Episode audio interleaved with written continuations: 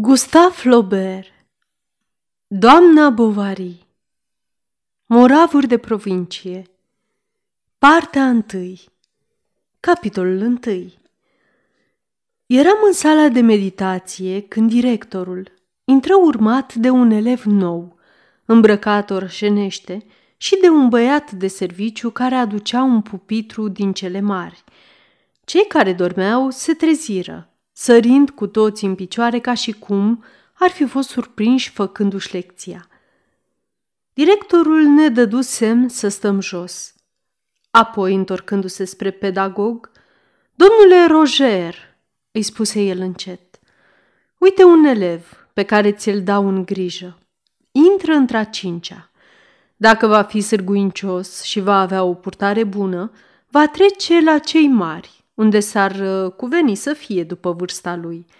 Rămas în colț, după ușă, unde de-abia se zărea, noul venit era un flăcău de la țară, de vreo 15 ani și mai înalt decât oricare dintre noi. Avea părul tăiat drept pe frunte ca un țârcovnic de sat, un aer de băiat cu minte și foarte fâstăcit. Cu toate că nu era prea lat în spete, surtucul de posta verde cu nasturi negri îi strângea pe semne pe la subsuor și lăsa să se vadă prin deschizătura răsfrântă a mânecii niște încheieturi roșii, deprinse să fie goale. Pulpele în ciorape albaștri îi ieșeau din niște pantaloni gălbui întinși prea tare de bretele. Era încălțat cu niște bocanci grei, prost văxuiți, cu tălpile țintuite – Elevii începură să spună lecțiile. Noul venit era numai urechi, atent ca la predică, fără a îndrăzni să stea picior peste picior ori să se rezeme într-un cot, și la ora două, când sună clopoțelul, pedagogul fu nevoit să-i atragă atenția că trebuie să se încoloneze și el cu noi. Când intram în clasă, aveam obiceiul să ne aruncăm șepcile pe jos – ca să putem avea mâinile libere. Trebuia să le facem vânt sub bancă de unde treceam pragul, așa fel încât să se izbească de perete și să ridice o prăfărie grozavă. Așa era obiceiul casei. Dar fie că el nu prinsese mișcarea, fie că nu cuteza să facă la fel, noi terminaserăm rugăciunea și noul venit totuși mai ținea șapca pe genunchi. Ceea ce punea el pe cap era o pălăriuță făcută cu de toate. Foarte ciudată, semăna și a căciulă, și a șapcă, și a pălărie rotundă, și a caschetă de vidră, și a scufie de bumbac. Într-un cuvânt, unul din acele sărmane lucruri a căror mută urățenie este tot așa de profund excesivă ca fața unui imbecil – ovală și umflată de balene, ea începea cu trei caltaboși rotunzi, pe urmă, despărțite de o fâșie roșie, alternau romburi de catifea cu romburi de blană de iepure. Venea apoi un fel de sac, ce se termina cu un poligon cartonat, care avea deasupra o broderie complicată de șnururi, de unde atârna, la capătul unui șiret lung și din calea afară de subțire, o mică împlătitură de fire de aur în chip de ghindă. Șapca era nou-nouță, îi lucea cozorocul. Scoală-te, îi zise profesorul. Când se sculă, șapca-i căzu. Toată clasa pufni în râs. Se aplecă să o ridice. Cel de alături i-o dădu jos cu cotul și el o mai culese odată. Dar descotorosește-te odată de șapca aceea!" Îi spuse profesorul care era un om de duh. Elevii pufniră așa de tare în râs încât bietul băiat se fustăci de nu mai știa dacă trebuie să-și țină șapca în mână, să o lase jos sau să-și o pună în cap. Se așeză iar și și-o puse pe genunchi. Scoală-te, reluă profesorul, și spunem cum te cheamă? Noul venit îngăimă bolborosind un nume nedeslușit. Mai spune odată! Se auzi iarăși aceea bolboroseală. acoperită de hărmălaia clasei. Mai tare! strigă profesorul. Mai tare! Noul venit, luând atunci o hotărâre disperată, deschise o gură neînchepuit de mare și răcni din toate puterile ca și cum ar fi vrut să strige pe cineva Șarbovari! Izbucni deodată un tărăboi ce creștea tot mai mult cu țipete ascuțite. Băieții urlau, lătrau, băteau din picioare și strigau într-una Șarbovari! Șarbovari! Urmar apoi sunete răzlețe, ce se potoleau cu mare greutate, ca să înceapă uneori dintr-o dată, în câte un rând de bănci, unde mai răbufnea aici și colo, ca o petardă prost stinsă, câte un râs înfundat. Totuși, sub ploaia de pedepse, ordinea se restabili în clasă încetul cu încetul și profesorul, izbutind să prindă numele de Charles Bovary, după ce îl pusese să îl dicteze, să-l silabisească și să-l recitească, porunci imediat nenorocitului să se ducă pe banca leneșilor lângă catedră. El dădu să se miște, dar înainte de a pleca se codi. Ce cauți?" îl întrebă profesorul. Șap, începu sfios noul venit, privind îngrijorat împrejur. Toată clasa să copieze 500 de versuri, strigă profesorul furios, oprind ca un cos ego o nouă vijelie. Liniște! strigă el indignat, ștergându-și fruntea cu o batistă pe care și-o scoase din teacă. Iar dumneata, cel nou, ai să-mi copiezi de 20 de ori verbul ridiculus sam. Apoi, cu o voce mai blândă, ai să-ți găsești șapca. Nu ți-a furat-o nimeni. Totul intră în calmul obișnuit. Capetele se plecară pe caiete și noul venit stătu vreme de două ore într-o cumințenie exemplară, cu toate că mai primea din când în când cât un cocoloș de hârtie zvârlit din vârful peniței, care îl împroșca pe față. Dar el se ștergea cu mâna și sta neclintit, cu ochii în pământ. Seara, în sala de meditație, își scoase mânecuțele din pupitru, își așeză lucrușoarele și își linie cu grijă colile de hârtie. Îl văzură lucrând sârguincios, căutând cu multă trudă toate cuvintele în dicționar, fără îndoială că numai datorită acestei bunăvoințe de care dădea dovadă, nu ajunse să fie dat într-o clasă inferioară, căci dacă știa destul de binișor regulile gramaticale, nu știa să dea frazelor o întorsătură aleasă. Primele lecții de latină le luase cu preotul din sat, fiindcă părinții lui, din economie, nu-l trimiseseră la liceu decât târziu de tot. Tatăl lui, domnul Charles Denis Bartolomé Bovary, fost subchirurg militar, compromis prin anul 1812 în niște afaceri cu recrutarea și silit în acea vreme să-și dea demisia, profitase atunci de farmecele sale personale ca să pună mâna la repezeală pe o dotă de 60.000 de franci, care îi se înfățișa sub chipul unei fete de negustor de tricotaje, ce se îndrăgostise de înfățișarea lui. Chipeș, palavragiu, știind să bată din pinteni, purtând favoriți care făceau una cu mustățile, totdeauna cu degetele pline de inele și îmbrăcat în culori bătătoare la ochi, avea o înfățișare de om cum se cade și ușurința de vorbire a unui comis voiajor. Odată însurat, trăi doi-trei ani din zestrea soției sale, mâncând bine, sculându-se târziu, trăgând numai din pipe mari de porțelan și întorcându-se acasă doar după spectacol și după ce cutreierase cafenelele. Socrul său muri fără să lase mare lucru. Indignat, se avântă în industrie.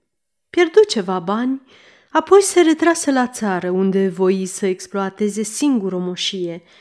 Dar cum nu se pricepea mai mult în agricultură decât în stambă, luă caii în călătorie în loc să-i trimită la Arad, își bea cidrul pus în sticle în loc să-l vândă, își mânca cele mai frumoase păsări din curte și își ungea cizmele de vânătoare cu slănină de porc, astfel că ajunse repede să-și dea seama că e mai bine să se lase de orice afaceri.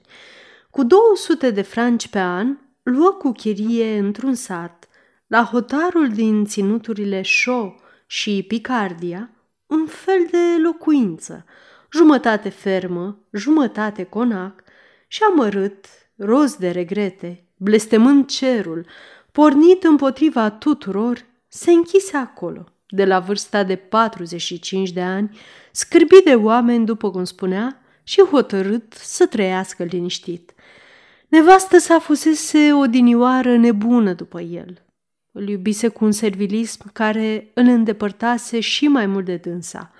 Veselă altădată, expansivă și drăgăstoasă, devenise cu vârsta așa cum se întâmplă cu vinul răsuflat care se oțețește, greu de suportat, arțăgoasă și nervoasă.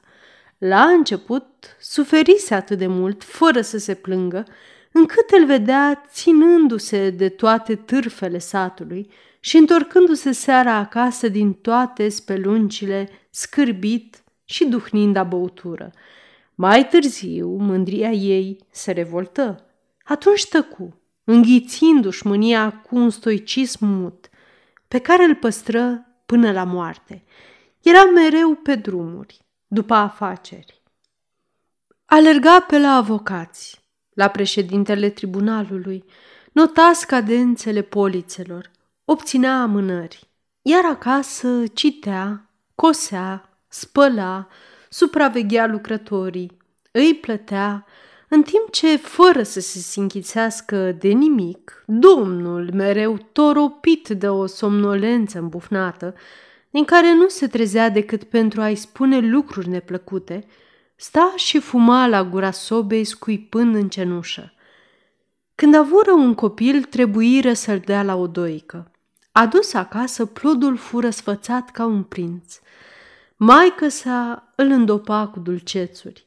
Taică sul lăsa să alerge de sculț și ca să facă pe filozoful spunea chiar că ar putea foarte bine să meargă gol de tot, ca puii animalelor. Potrivit înclinațiilor materne, avea în cap un anume ideal viril despre copilărie, după care încerca să-și educe feciorul, voind să fie crescut cu asprime după moda spartană, ca să ajungă voinic. Îl trimitea să se culce într-o odaie neîncălzită. Îl învăța să dea de dușcă pahare întregi de rom și să-și bată joc de procesiunile religioase. Dar liniștit din fire, micuțul nu prea răspundea acestor strădanii. Maica sa îl târa mereu după ea, îi tăia figuri din carton, îi spunea povești, îi ținea monologuri fără sfârșit, pline de o melancolie veselă și de dulcegării copilărești. În singurătatea vieții, femeia voi să retrăiască în acest copil toate vanitățile ei spulberate și sfărmate. Visa pentru el situații înalte. Îl și vedea mare, frumos, spiritual, căpătuit la poduri și șosele sau în magistratură, îl învăță să citească și să cânte două-trei romanțe scurte la un pian vechi de-al ei. Dar la toate astea, domnul Bovary, care puțin se sinchisea de literatură, spunea că nu face să-și bată capul. Au să aibă ei vreodată cu ce să-l țină în școlile statului, să-i cumpere vreo slujbă sau un fond de comerț. De altfel, cu îndrăzneală, un om răzbate totdeauna în lume. Doamna Bovary își mușca buzele și copilul hoinărea prin sat. Mergea în urma oamenilor care arau și zvârlea cu bulgări în ciorile care zburau. Mânca mure pe marginea șanțurilor, păzea curcile cu o prăjină, zvânta brazdele cosite la vremea culesului, alerga prin pădure când ploua, juca țintarul în pridvorul bisericii, iar în zilele de sărbătoare îl ruga pe paraclisier să-l lase să tragă clopotele, ca să se spânzure cât era de lung de funia lor groasă și să se simtă purtat în zborul ei. Astfel crescu ca un stejar, ajunse să aibă mâini puternice și obraji rumeni. Când a avut 12 ani, maică s-a obținut pentru el permisiunea de a învăța carte. Îl însărcină cu asta pe preot. Dar lecțiile erau atât de scurte și atât de neregulate că nu puteau fi de mare folos. El le dădea în clipele de răgaz în altar, stând în picioare, și de mântuială între un botez și o mormântare. Sau când nu mai trebuia să plece, preotul trimitea să-i cheme elevul după vecernie. Urcau în camera lui și se instalau acolo. Musculițele și fluturii de noapte se roteau în jurul lumânării. Era cald. Copilul adormea și preotul, ațipind cu mâinile pe burtă, începea să sfărăie cu gura căscată. Altădată, când preotul se întorcea de la împărtășania vreunui bolnav din împrejurimi și îl zărea pe Charles hoinărind pe câmp, îl chema, îl dojenea vreun sfert de ceas și nu pierdea prilejul să-l pună să conjunge un verb la umbra unui copac. Îi întrerupea un ropot de ploaie sau vreo cunoștință care trecea pe acolo. De altfel, el era totdeauna mulțumit de elevul său. Spunea chiar că tânărul avea o memorie foarte bună. Charles nu putea să se mulțumească numai cu atât. Doamna fu energică. Rușinat sau mai degrabă obosit, domnul cedă fără împotrivire. Dar mai așteptară încă un an pentru ca băiatul să primească prima împărtășanie. Mai trecură șase luni și anul următor, Charles fu în cele din urmă trimis la liceul din Rouen, unde îl duse chiar tatălui. Către sfârșitul lui octombrie, în timpul iar Marocului de la Saint-Romain. Ar fi acum cu neputință ca vreunul dintre noi să-și mai aducă aminte ceva de el. Era un băiat potolit, care se juca în timpul recreațiilor, își făcea serios lecțiile în sala de meditație, atent în clasă, dormind bine în dormitor, mâncând bine în sufragerie. Avea drept corespondent un angrosist de fierărie din strada Ganterii, care îl scotea odată pe lună, duminica, după ce își închidea prăvălia. Îl trimitea să se plimbe în port, să se uite la vapoare și pe urmă îl aducea iar la liceu pe la ora șapte, înainte de masă. În fiecare joi seara îi scria mamei lui, cu cerneală roșie, o scrisoare lungă, sigilată cu trei peceți de ceară. După aceea își mai arunca odată ochii pe caietele de istorie sau citea un vechi volum de Anaharsis, rătăcit prin sala de meditație. Când se plimba, sta de vorbă cu omul de serviciu, care era de la țară ca și el, dându-și mereu silința, se menținu totdeauna printre elevii mijlocii, ba chiar odată obținu o primă mențiune la științele naturale – dar când să termine clasa a treia, părinții îl retraseră de la liceu ca să-l înscrie la medicină, convinși că va fi în stare să răzbească singur până la bacalaureat. Maică sa îi alese o cameră la al patrulea etaj care dădea spre Le du Robec, la un boiangiu pe care îl cunoștea. Se învoi în privința pensiunii, luă mobilă, o masă și două scaune, aduse de la ei de acasă un pat vechi din lemn de cireș și pe deasupra mai cumpără o sobiță de tuci, cu provizia de lemne care trebuia să-l încăzească pe sărmanul ei copil. Apoi, la sfârșitul săptămânii, plecă, după ce îi recomandă de o mie de ori să se poarte bine acum, când era lăsat de capul lui. Programul cursurilor pe care îl citi pe un afiș îl zăpăci cu totul. Curs de anatomie, curs de patologie, curs de fiziologie, curs de farmacie, curs de chimie și de botanică și de clinică și de terapeutică, fără a mai pune la socoteală igiena, nici farmacologia, nume de a căror etimologie habar nu avea și care îi se părea tot atâtea porții de sanctuare pline de venerabile bezne. Nu pricepu o boabă din toate astea. Oricât asculta, nu pricepea nimic. Cu toate acestea muncea. Avea caiete legate, se ducea regulat la toate cursurile, era nelipsit la vizitele bolnavilor. Își împlinea toate aceste mărunte obligații zilnice ca un cal de menaj – care se tot învârte pe loc cu ochii legați, fără să știe ce tot frământă atâta.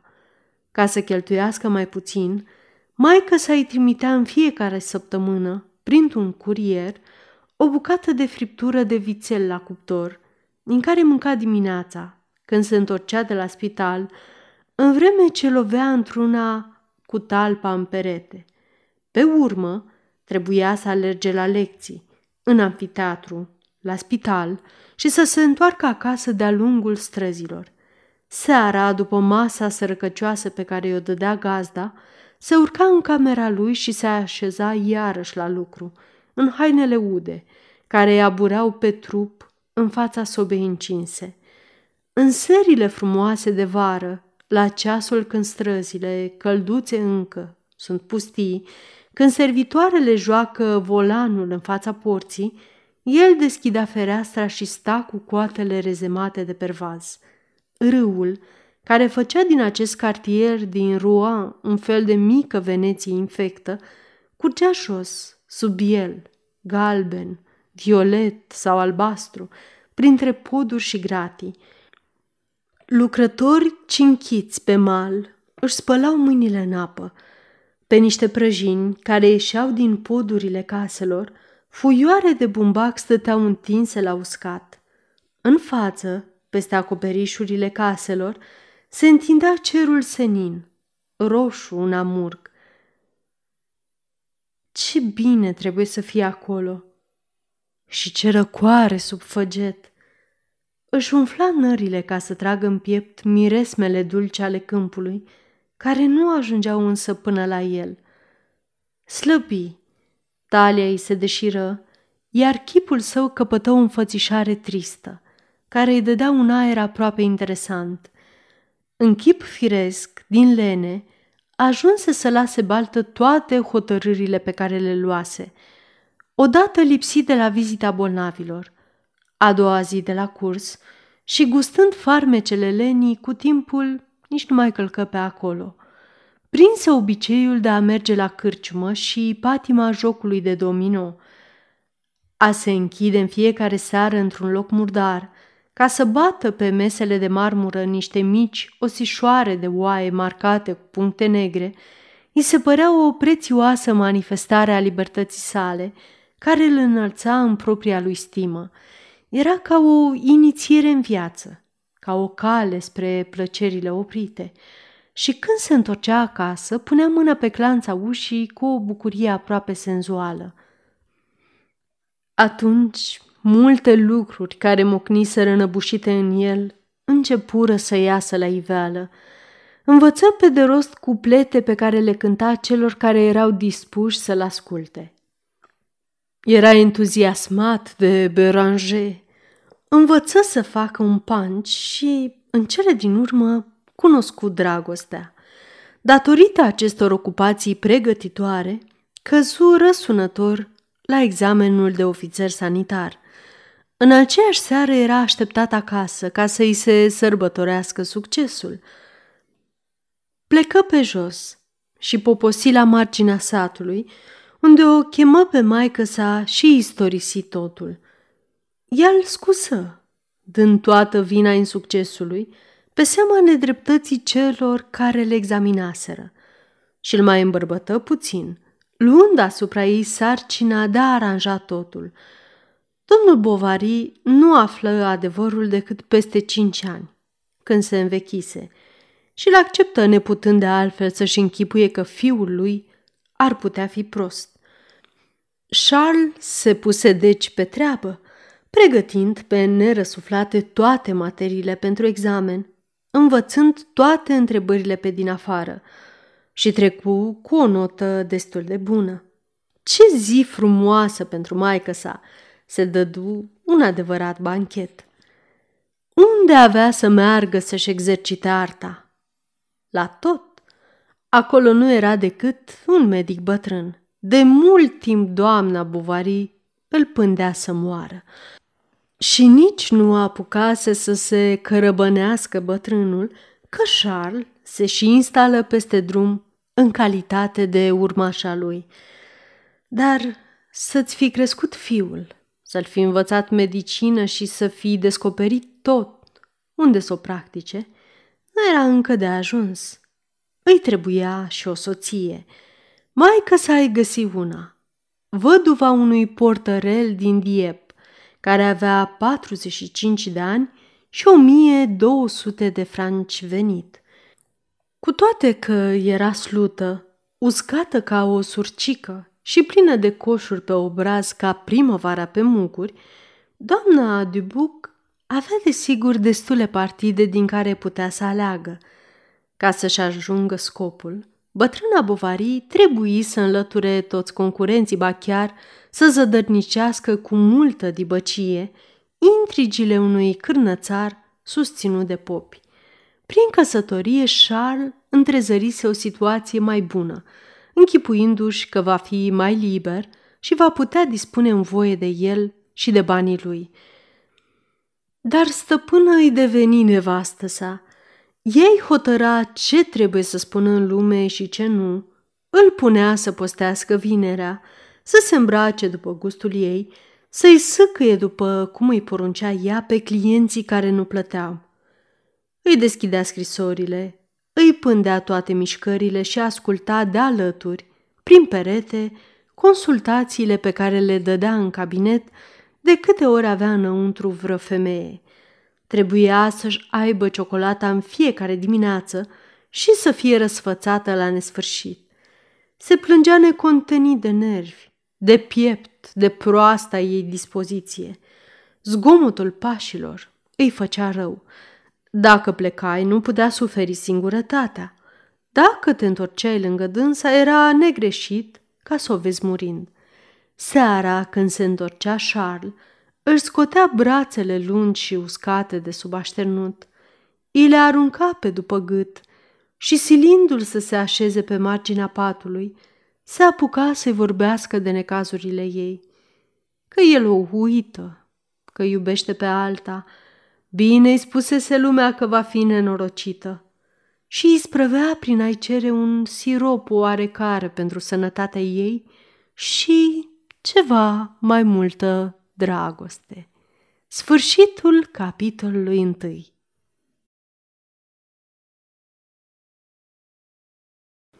Aceasta este o înregistrare Cărțiaudio.eu.